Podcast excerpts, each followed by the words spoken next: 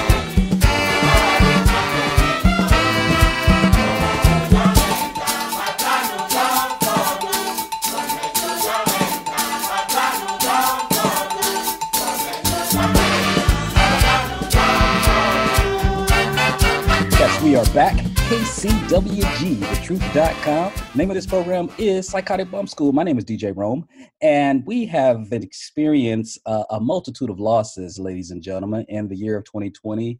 The list of celebrity passings already, not even halfway through this year, has been mind blowing. Uh, some of it attributed to natural causes, some, of course, attributed to this coronavirus we're experiencing. Uh, we will be here all the whole show talking about all the losses, but we're here to focus on one in particular. Uh, we lost the drummer Tony Allen, and Tony Allen was the very architect of what we came to know as Afrobeat music. Uh, he was a stellar, gigantic figure in the culture. Uh, we just lost him not too long ago, and I wanted to pay tribute to him with someone very special who's been here before. The good brother is halfway across the world. Well, no, he's not. He's all the way across the world now. Uh, the brother's been here before. He's a Grammy nominated uh, artist, celebrated worldwide, Ghanaian superstar. Ladies and gentlemen, please welcome back to Psychotic Bump School, my good brother, Mr. Rocky Dawuni. Mr. Dawuni, are you there?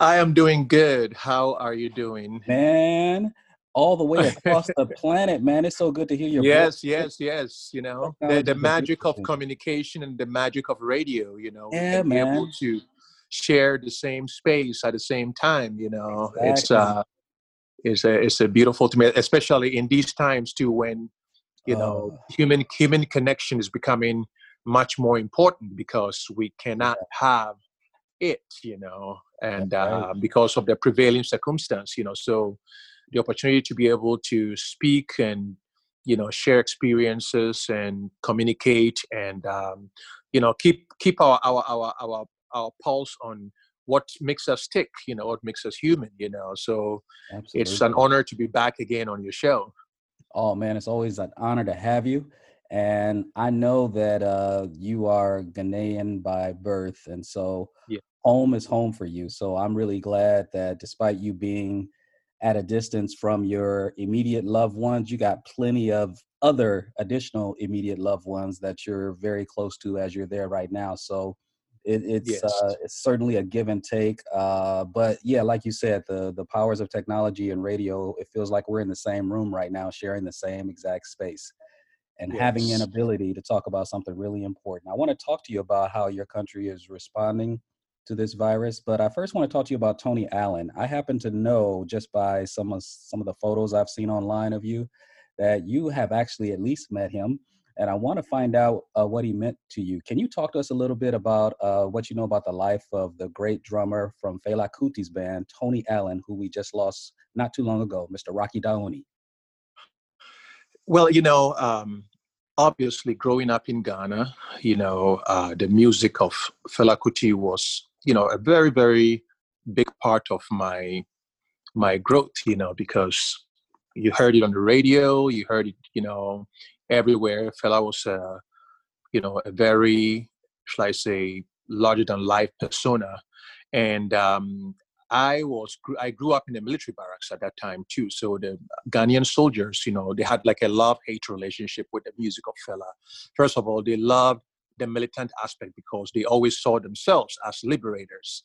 So mm. we saw that all the political issues were going on in Nigeria, but the Ghanaian soldiers were like, "Oh yeah, you know, Fela, Fela, Fela was deal, talking of Nigeria, not Ghana." But then when songs like "Zombie," you know, mm. became more of a mockery of soldiers, you know, okay. so the Ghanaian soldiers, you know, like people used to will use if they want to talk against a soldier, they would use the word, "Oh, na zombie that," you know. So, mm. so there was there was just kind of that love hate relationship. But you know, their thing was that that music was powerful. That music was African.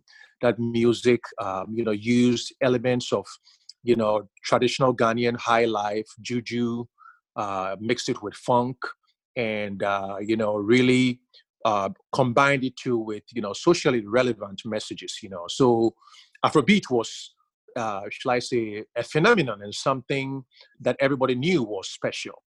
You know? Mm-hmm. But Afrobeat, the, the, the, the, beautiful part of Afrobeat was not the colorful horn sections and also the lyrics, you know, which were all very important.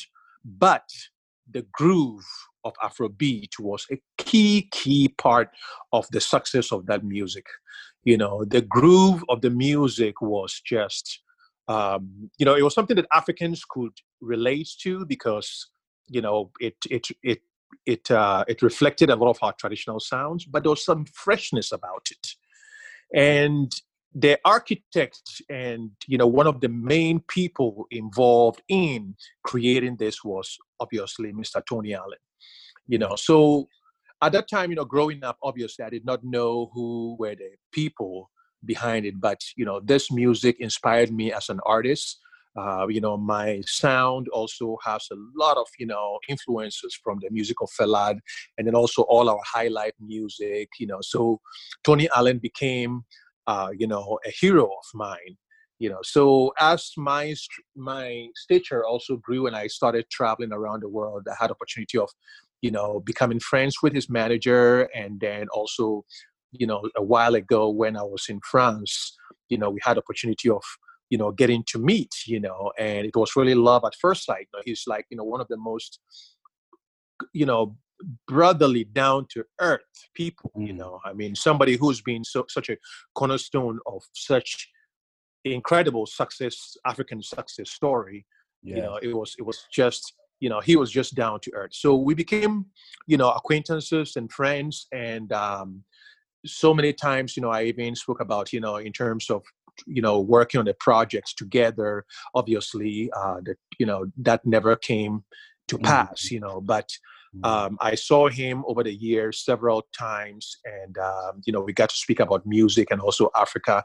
And I feel that Africa has, you know, you know, sometimes the way we look at losses is a little different because we also look at we have the ancestry uh, vision that you know sometimes when you lose somebody important you also gain an ancestor you know? So right. you know now tony is a venerated ancestor who is going to keep inspiring all of us you know? And um and you know till the end of his life you know he never really stopped working he never stopped embracing uh, new sounds. He never stopped challenging himself, you know, because, mm. you know, when he even did all the, uh, you know, Psycho on the Bus, uh, you know, projects that was kind of like taking his drums and mixing with, you know, Dr. L and, you know, electronic music, and then his work with, you know, Damon Albarn and mm-hmm. also Flea and mm-hmm. all these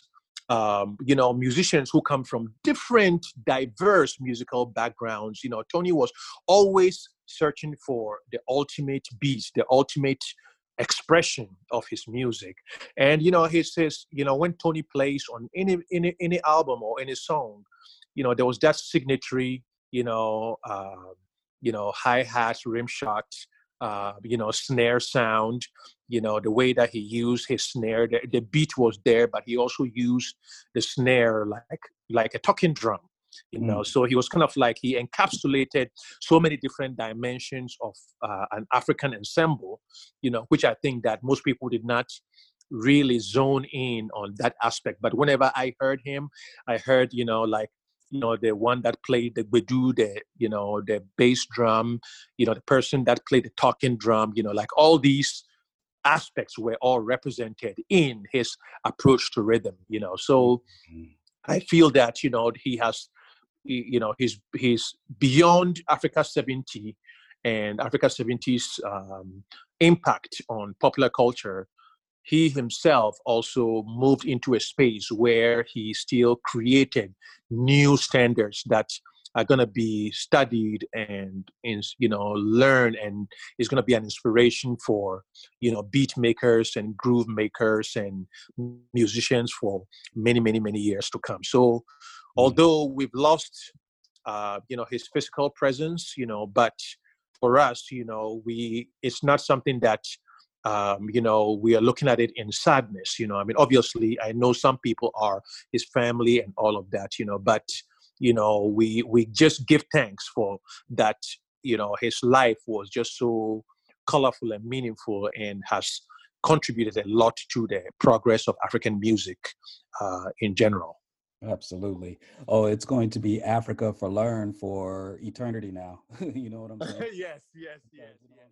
This is Angel on Sax, and you're listening to Psychotic Bump School with your host, DJ Rome, on KCWG, thetruth.com, best internet radio on the planet.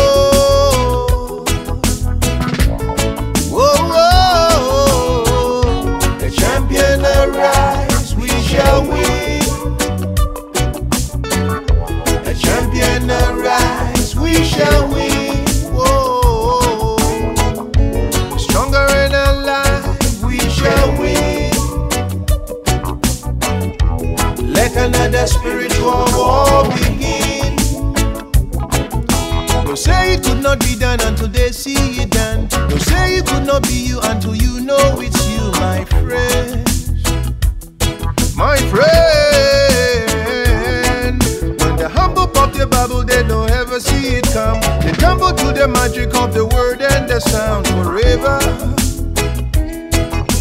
I believe now they come around and asking for that. Oh, Tell them it's the children of Judah, breaker of a chain and the ruler. Everybody's spreading, everybody doing it, everybody saying, yeah.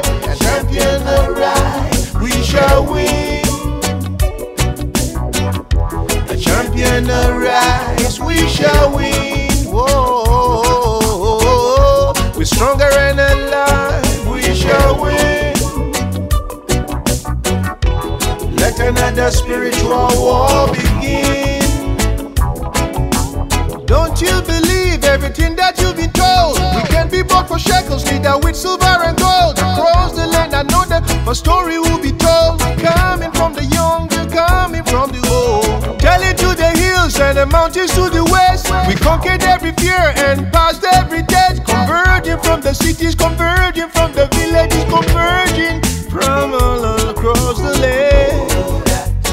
them is the judge ruler. I and I am Rasakula. Everybody saying, everybody singing, everybody rising.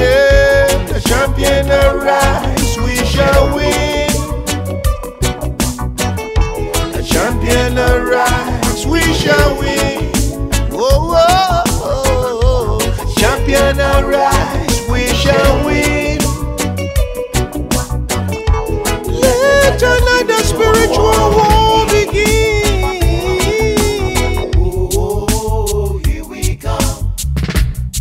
return of the spiritual warfare. Oh, oh, oh, here we come. Fight on, fight on. Oh, here we come. Coming with another spiritual war. Oh, here we come.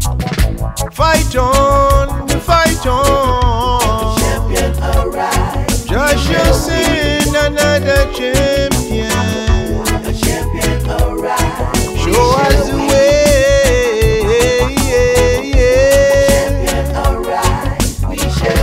Joshua sing Elijah.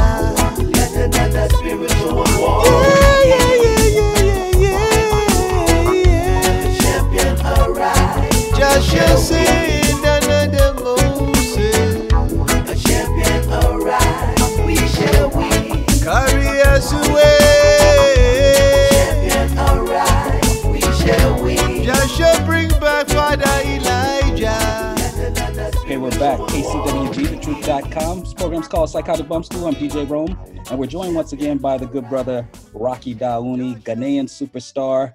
Uh, we've been paying tribute to the drummer Tony Allen, and we've just been chopping it up about music and uh, the, the the enormous contribution that uh, African and Afrobeat music has made to artists across the world. And um, you know, oh man, uh, uh, I, I don't want to forget to say this. I don't want to take too much time away from you, Rocky. But you remember that album? Um, and I know you do. The the Red Hot Riot, Oh yes, Um, yes, and they did a remake of Water No Get No Enemy.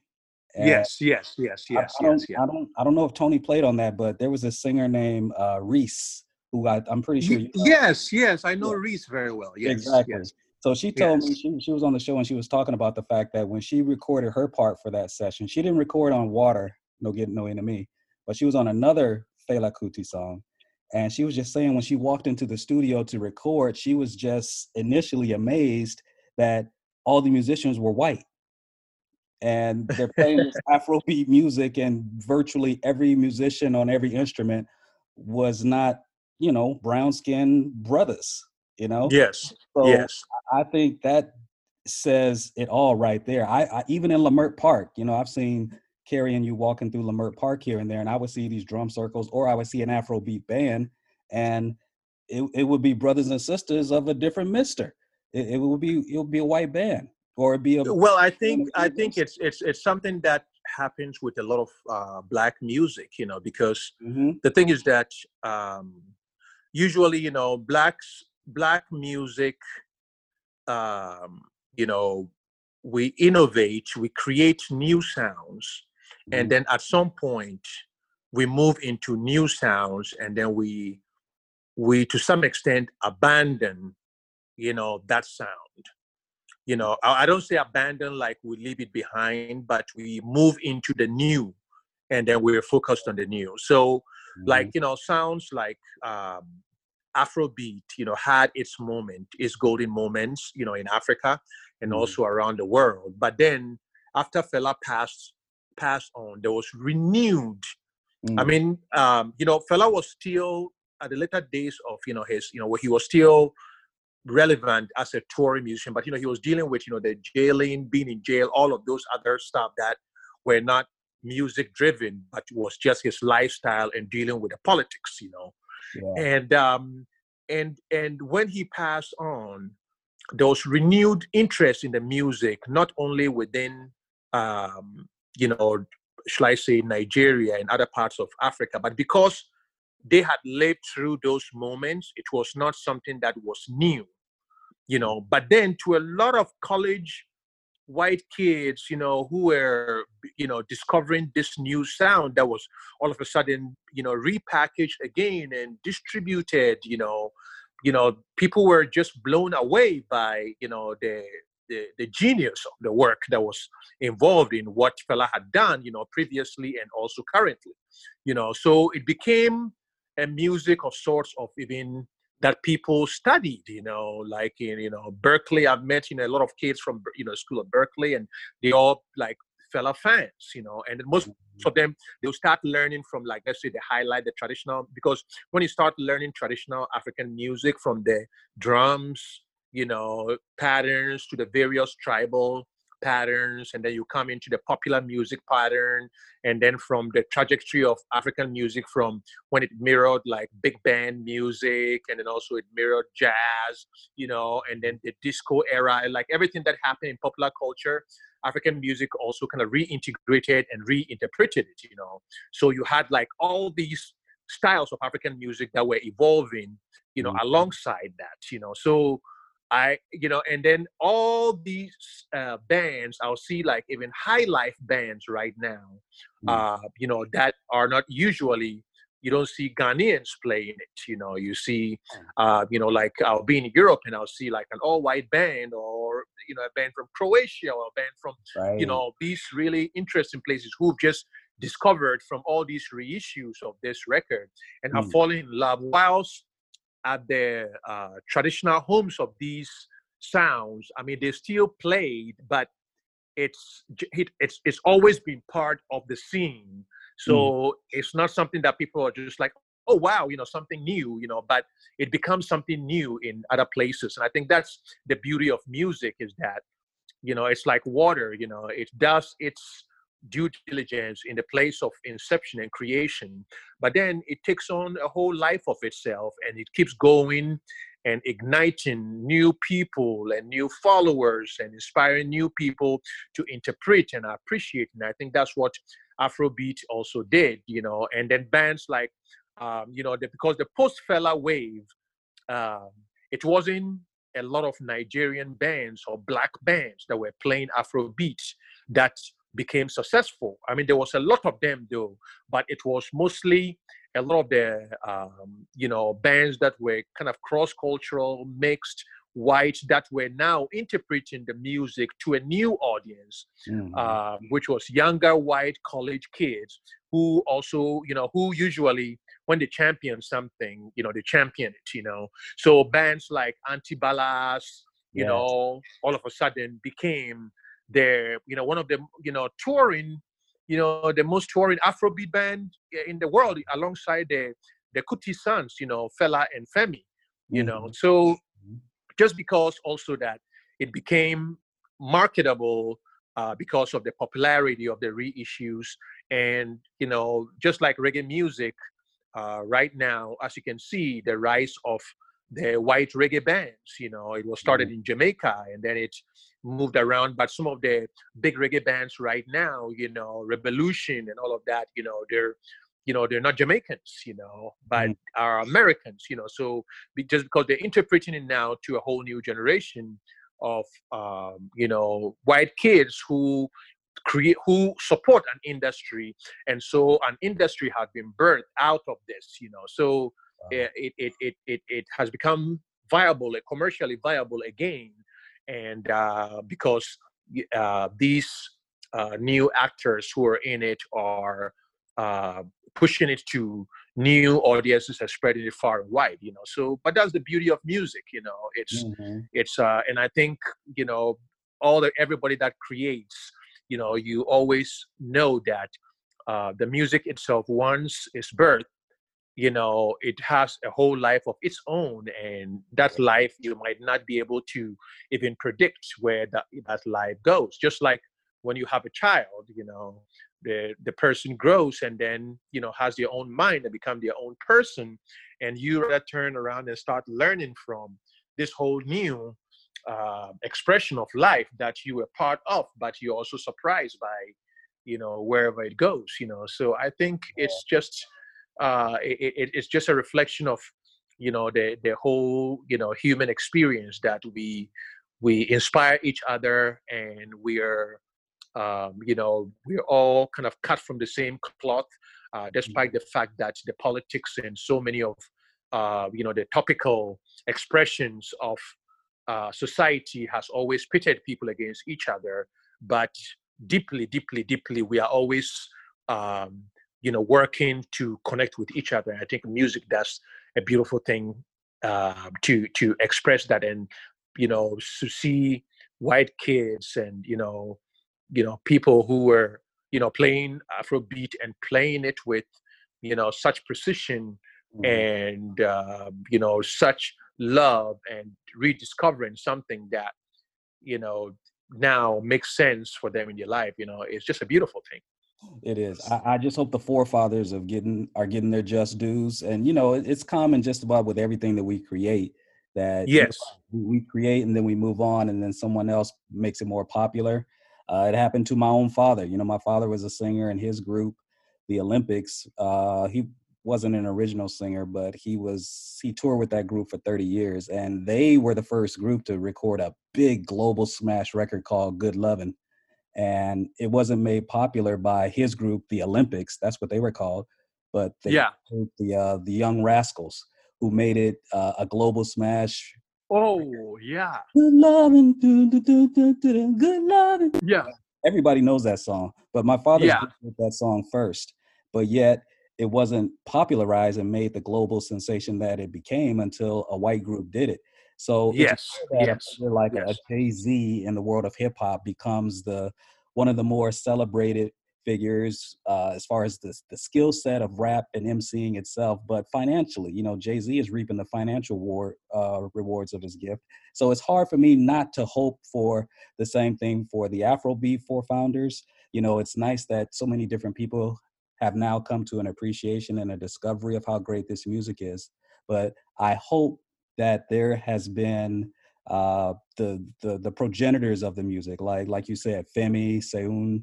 I hope they're reaping the benefits of of you know being the, the, ground zero. You know what I'm saying? Yeah, I mean they they are, you know, and then also you know Fela built upon other, um, shall I say, amazing legends here too, who um, inspired him. You know, who, you know where his you know Afrobeat was kind of a combination of these uh, you know styles too that were here. You know, so the the beautiful thing is that you know we the the young generation is learning a lot too in terms of the business of the business part you know to make sure that they are you know to some extent even a little bit too aggressively where.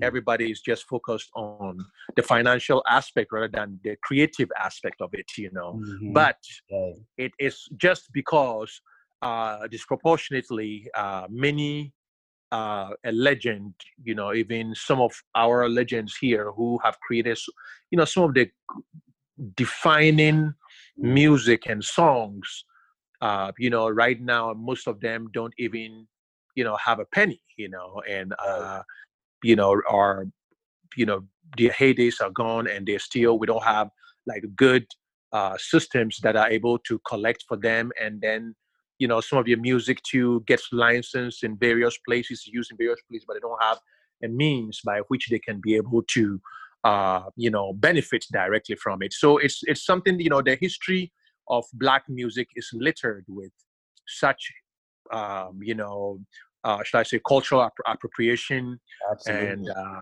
you know theft of um, uh, intellectual property and sound and all of that kind of stuff. Mm-hmm. You know, you know. But I mean, the thing is that for me, it's not even like that is not a conversation. The conversation is more about you know how the art itself, you know, Mm-hmm. can can can can move from place to place to place and inspire other people and other people to feel the opportunity to be able to express it and expressing it you know and i think that um you know we will hope that you know our the newer generation learn more and, and some of us too you know we become much more savvy enough in terms of being able to control uh you know the the masters and also the publishing and understanding all these aspects too that are an integral part you know most of you know some of the classic old musicians didn't even know about all these aspects and you know they signed off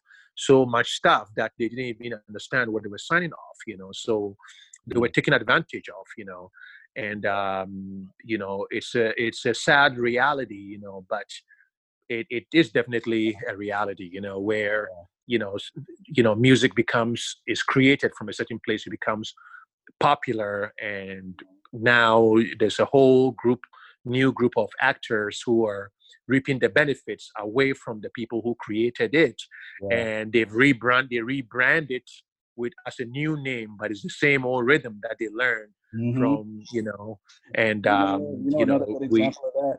another good example because uh, I, I want to talk to you um, about this COVID stuff before we let you go. But Afro Funky also play like drum and bass. And um, I had a sister on here a couple years ago. She's been here recently too, uh, and you know her, uh, Anjoy, and um, she was talking. Yeah. Because you know she she's done some drum and bass music herself, and Yes. we were talking about that on the show too. It's like the the creator of drum and bass was a drummer in a gospel group, and the the first drum and bass song was actually a sample from a, a gospel record called Amen. It was like the classic Amen break. And, Yeah. You know, sadly, that brother uh, didn't get the credit. I mean, he was shocked that his that little break in that song, the Amen song, uh, went all Created a genre. Yeah, it created a whole genre. It's crazy. Yeah. Oh man, so I, I can pick your Well, look at look at look at hip hop and James Brown. You know. Oh my god, I mean, yeah, I mean, you know, like James Brown. James Brown, literally. I mean, if you're talking of a creator of hip hop, I would Mhm, say it's James Brown. You know. I mhm. mean, because everybody was looking for all those breaks and and his drum pattern was what a lot There of the go. makers What do you think about this? emulated. Exactly. Yeah. So what do you think about this? Because he got paid for his samples. People like um Jabo Starks, Clyde Stubblefield, the drummers. I mean, most people were sampling. Yeah, they were sampling James saying, "Hey," you know, they they were getting some of that in there for sure. Yeah, They were mainly sampling the drums. The drummers weren't getting broken off like that. At, at Yeah. to the same extent that James, I mean, for obvious reasons, James was the face of that music. We all know that. But isn't Yeah. it interesting that the the players, the musicians, the the people that are holding it all together, people like Tony Allen, Clyde Stubblefield, yes, yes, yes. they're the ones that the people are sampling. They they they're looking for those drum breaks, you know? Yeah. Oh. Yeah. It's crazy. yeah. Oh Yeah. man. Well, we're talking to Rocky Dawuni. You you see how gifted this brother is, man. I I, I could just talk to you all day. But uh, ladies and gentlemen, this is KCWG, the truth.com's program's called Psychotic Bump School. I'm DJ Rome. Uh, we're chatting with uh, the incredible, incomparable United Nations Goodwill Ambassador, the good brother Rocky Dawuni, who uh, is here to talk to us about the life and times of the great drummer Tony Allen. And uh, before we let you go, man, we got a few minutes left. Uh, you are all the way across the world in Ghana as we speak. Yeah. Uh, what can you tell us about what you're seeing in and around the area? People's response to coronavirus, the degree to which people are staying healthy out there and combating the, the ailments of this virus. What can you tell us, good brother? Yeah, well, you know, their thing was that it took everybody by surprise, you know, just like how the whole world, you know, happened. You know, first of all, I was, um, when it started, I was actually up in the Middle East and um, I was on on tour and also part of uh, a group of leaders, uh, interfaith leaders, uh, uh, you know, traveling from Jordan to Palestine to uh, Israel, and by then, you know, the you know the, the the initial reports had you know started about this whole thing that was happening in Wuhan and all of that. So from there, I came to Ghana, and um, you know, first of all, everybody was just you know going about their lives, and then the, when the reality started sinking in that this was something that's um, you know first of all everybody became paranoid about people of you know asians you know all the chinese that were coming in you know those um, incidences of people you know i mean it, it it didn't carry on too far by incidents of people you know china you know because there's a lot of chinese here you know um, you know people market women asking hey where are you uh, hi corona you know and all Oh, of that like people were playful about it you know? I mean it wasn't like in a in a bad way they were people they were kind of playful about it but then people started seeing uh, when all their um, our government you know started talking about you know lockdown and all of that everybody saw the the the, the seriousness of what that was this crisis was you know? Yeah. but you know the the thing is that we you know africans our lifestyle is about living together. You know we we are very tactile people. We touch each other you know we hug each other we greet each other you know we live in communities we live in families you know we we have extended families you know. So so when the whole thing came about social distancing and uh, you know it was such a hard thing for the government to be able to implement here you know because uh, people were being careful by the same time you know people when they go to their homes they're just not gonna forsake their families. People live together you know so the realities were different.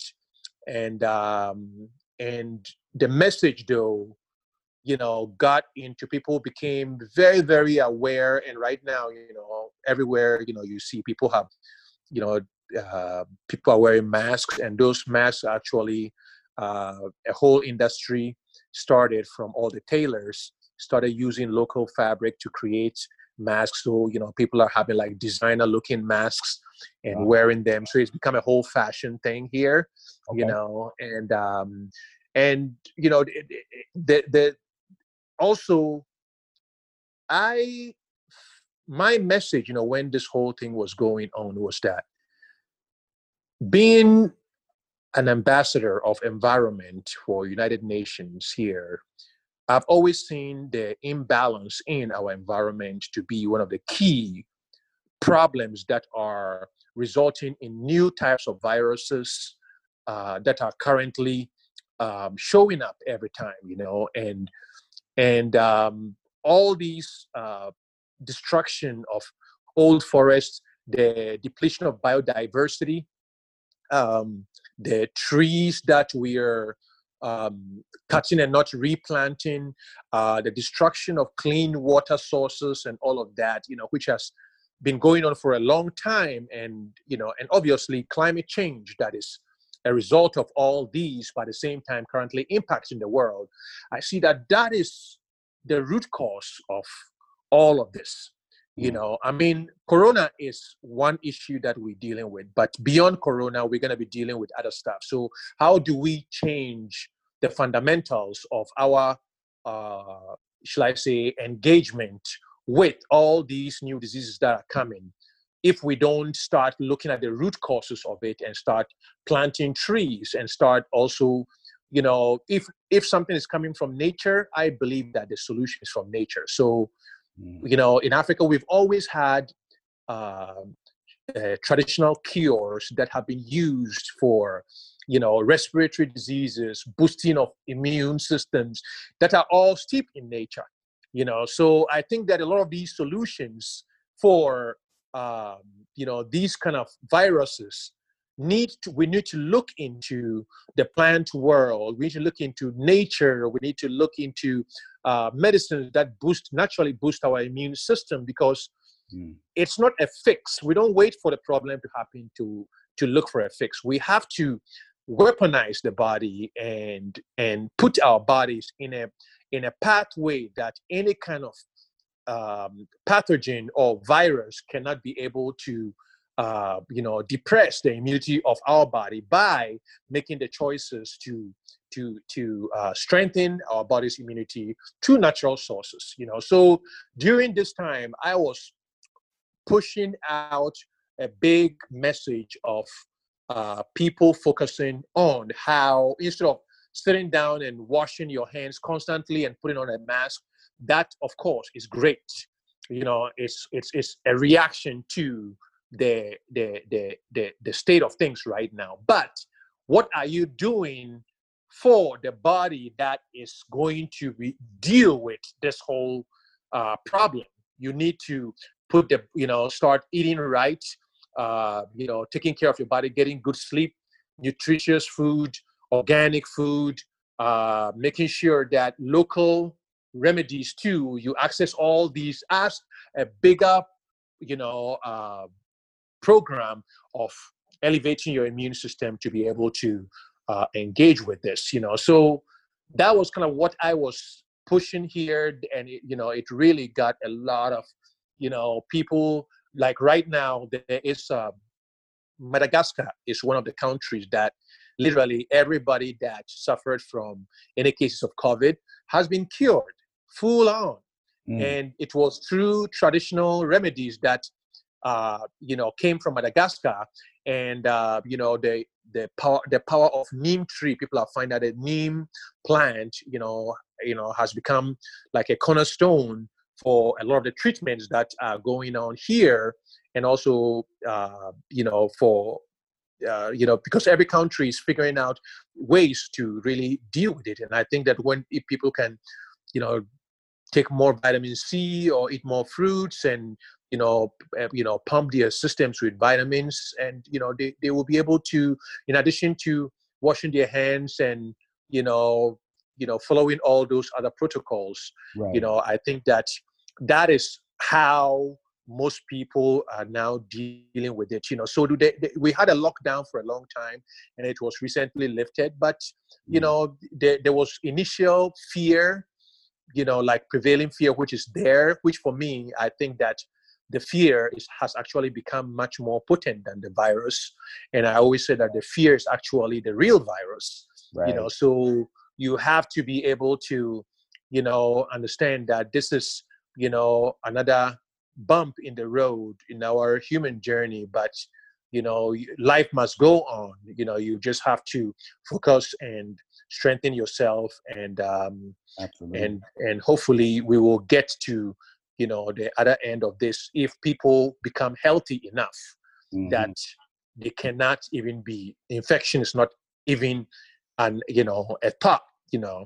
And i think that as we can see by the nature of this virus that most healthy people you know it doesn't really even affect them. So we should just focus on you know empowering ourselves rather than you know thinking that there's always a quick fix that anytime we have a problem we can go and we have that quick fix and that quick fix i think that the the eternal vaccine is to embrace nature and use nature as a means to uh, mm. strengthen ourselves against all problems that are going to come out of nature.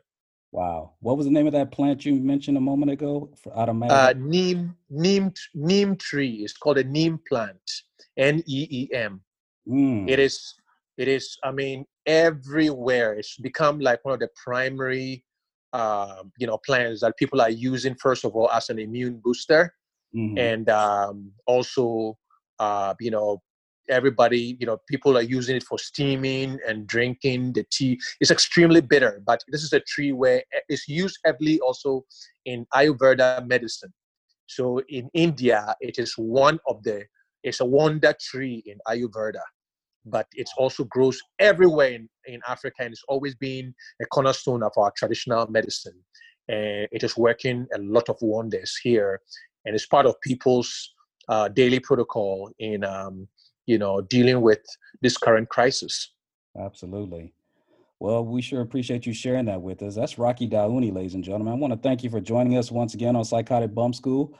Uh, you have a website and you got some things going on besides all this goodwill ambassador business that you're always- yes yeah. we actually um, i have a new video that is we're just getting ready to release uh, uh, i think somewhere next week is uh, for my song Champion Arise, uh, which is the current single from the Beats of Zion album. So all those uh, who are listening, you can always find the Rocky is R O C K Y, and then the last name Dawuni is spelled D A W U N I. So Rocky Dawuni, one word, or Rocky Dawuni. If you Google me, you can find all my catalogs online. And then I'm also uh, planning to uh, release an EP, uh, which is uh, a project that I did over the course of uh, last year, and we're going to be uh, releasing some songs from that project as an EP later. Well, that's our program, y'all. Psychotic Bump School is the place where education and entertainment meet at the intersection of funk and soul. My name is DJ Rome, and I want to thank you for joining us this evening. Check back with us. We shall return next week. Also, want to thank our very special guest for the evening, Mr. Philip Mbuito, Michael Black, Tamara Harrison, and of course, my good brother, Rocky Dawuni.